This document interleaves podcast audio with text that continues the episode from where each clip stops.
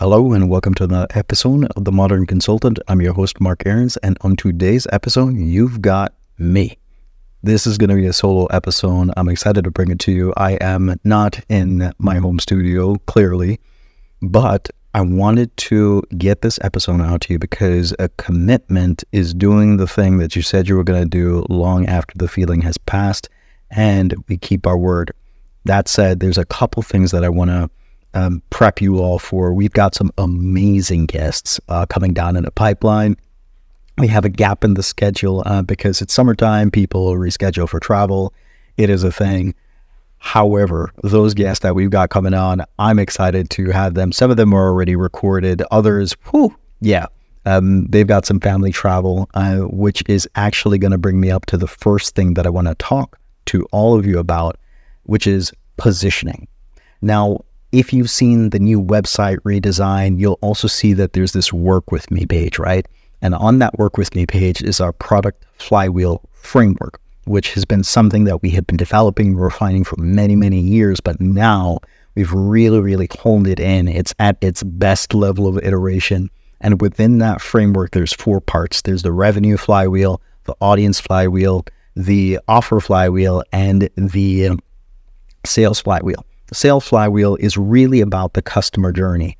And that's the portion that I want to talk about here today because positioning happens before you design a customer journey. And we've been in the process of designing our own customer journey and just making sure that it's intentional.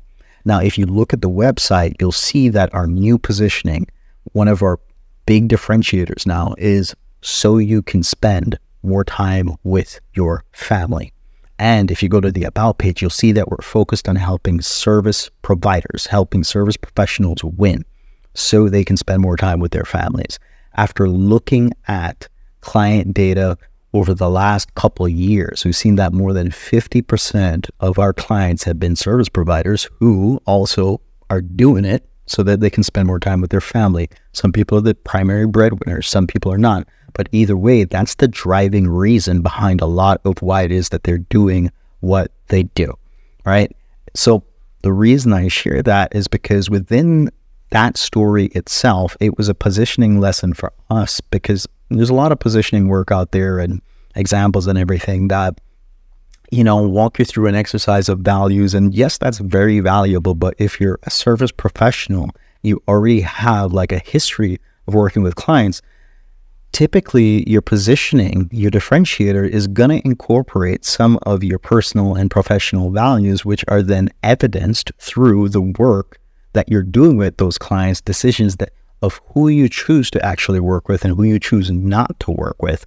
Within there is a values driven decision that is usually being made. And if you zoom out and look at the patterns across all of your clients, then it becomes very, very clear. Now, of course, there's advanced things you can do to be able to like zoom in and see that more clearly in all kinds of methods, but like that's the high level strategy, especially if you're a service professional and you're wanting to hone in and serve people that you feel inspired to serve. Of course, yes, you need to do a capability assessment and needs assessment. And of course, they have to be willing and able to pay and all of that sort of stuff, which I'm going to talk about in just a bit. But for the first, if you want to focus on the human impact, it needs to be values aligned. That's one of the first things that has to actually be covered whenever you're thinking about positioning. And that's also something that we consider when we're working on the sales flywheel, because that's going to be for any content that you create, any messaging across anywhere in the customer journey, positioning is going to affect every single touch point whether it is the home pages, whether it's the emails, whether it's the Facebook ads that you send out, positioning is shaping every single message, right down to the testimonials.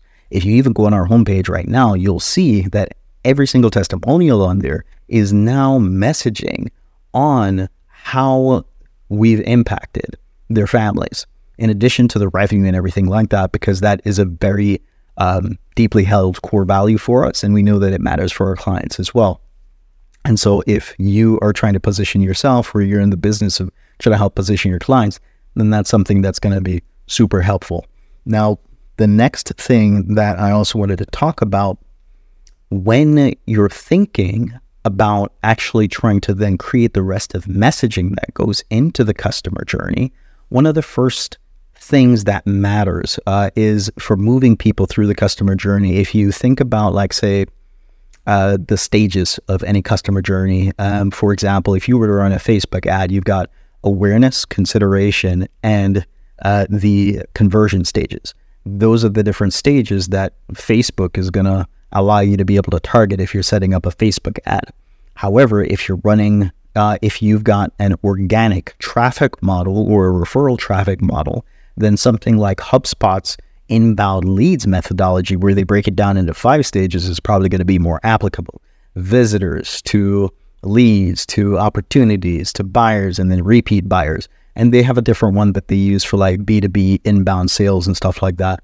The reason I mention that though is it's different, especially for service professionals, what kind of content you're going to put in in the earliest stages of the customer journey when someone becomes aware of your service or aware of their problem and they're trying to make a decision on whether or not um, they need greater clarity on their problem or if they're needing greater clarity on even the solution that you can provide. If we were to focus on just them getting clearer on their problem, now we're focused on problem awareness. And in that stage of the journey, you're trying to take them from being somewhat problem aware to fully problem aware. And then you are in the best position to be able to guide them to select the best solution to be able to fully solve the problem, especially if you're operating in any kind of business context, right? And all of this is to say that one of the content needs that they generally have at that stage of the journey is having some kind of diagnostic tool or process.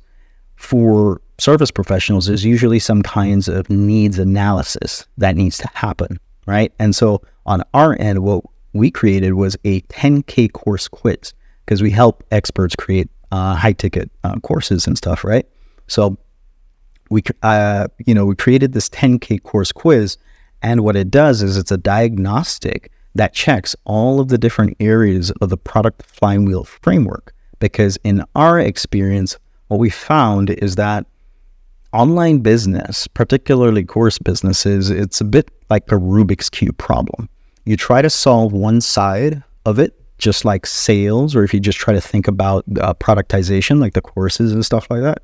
And then it's like you solve and you get one side of the Rubik's Cube right, but then you mess up the other sides. And that is a huge problem. And so then you try to go and fix another side. You go to try to just work on, say, you know, um, uh, uh, audience you know, and then you get the audience right, but now like the sales portion is messed up, and maybe the offers portion is messed up, or the revenue portion is messed up somehow, and you never quite get the whole Rubik's cube solved. And now you always feel like you're spinning your wheels, you know, and trying and never quite taking like two steps forward, three steps back, sort of thing. You've got to be able to solve for all sides of the Rubik's cube, and you also need to solve it in the right sequence as well, because we all know that if you do not go about it in the right order, the problem that you're going to be facing is that you're going to, again, you could have all the right steps, but if they're out of order, they're out of order and you don't solve the Rubik's Cube. That's the issue that t- people are typically facing, and that's what we help people solve with the product flywheel framework. In our experience, though, we found that it's actually too early to start telling them about the framework because that's the solution. It does not help them go from being problem unaware to being fully problem aware. A diagnostic tool is what solves for that issue. So, created a 10K course quiz, and then it does a diagnostic check on all parts of the product flywheel framework. And then, you know, I can get on a call with them and just share with them, hey, here's how it uh, here's how it came back. Because for every single one of the questions that we created in there, there's also a interpretation of every single selection and a score that's attached so that we can then grade how well they're doing on different areas inside the business, which then forms the basis of being able to create a custom roadmap that's truly mapped to what their needs are in what order they're going to need it. That was really important for me because I wanted to be able to always have like a roadmap. I don't like to start any project with anybody unless I'm sure that the steps that they're going to take is actually going to be the most helpful thing for them. That's going to be solving the problem in a deep way and over a long term. And so that's why I created that piece. Now, creating a diagnostic, there's quite a bit, yeah, it can get very complex depending on your niche. And of course, there's different factors that need to be considered for any needs analysis that you are creating for any industry, any area whatsoever. But if you create it, like that's one of the most powerful tools that you can um, really provide to somebody. It's truly a service uh, to be able to take them from problem unaware to problem aware. Think about other diagnostic tools. WebMD, the symptom checker, that's a diagnostic tool. While it doesn't replace the expertise of a doctor, it does give you a first start as far as what potential um, um, problems uh, as well as uh, potential solutions could be. So you at least have a range of problems as opposed to just be, being, you know, in the unknown altogether. And then you have a range of solutions. And so that's still a tiny step forward in the process. Same thing is uh, another example is 16personalities.com. It's a Myers Briggs um, personality test, uh, but you go through and you answer all of the questions, and then it, it then types you into these different personality profiles, and then across different areas of personality, different contexts, uh, strength in the workplace or relationships, and so on and so forth, it then gives you this mini templatized diagnostic that, if it's done well enough, can actually give very valuable insight for somebody to be able to decide what they should be doing next.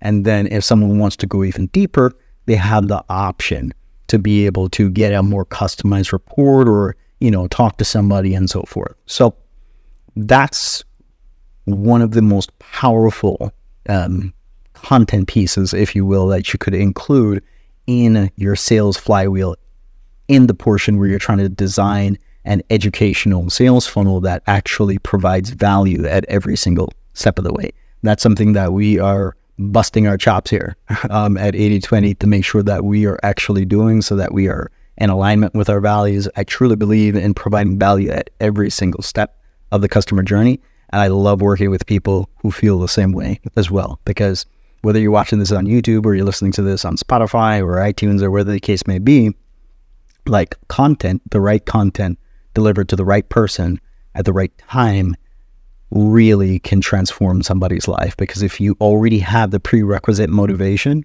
and all you were needing was just a little bit of help with the ability to be able to see the world with new eyes, to be able to see your problem with new eyes, then that's going to be the thing that then unlocks progress towards the next milestone in any area of life or business.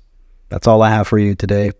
Much more on the way. I'm excited to share it with you all. And if you like these solo episodes, like, you know, send me a message. Let me know, and I'll be doing more of them. So thanks for listening. Thanks for watching. I'll see you on the other side.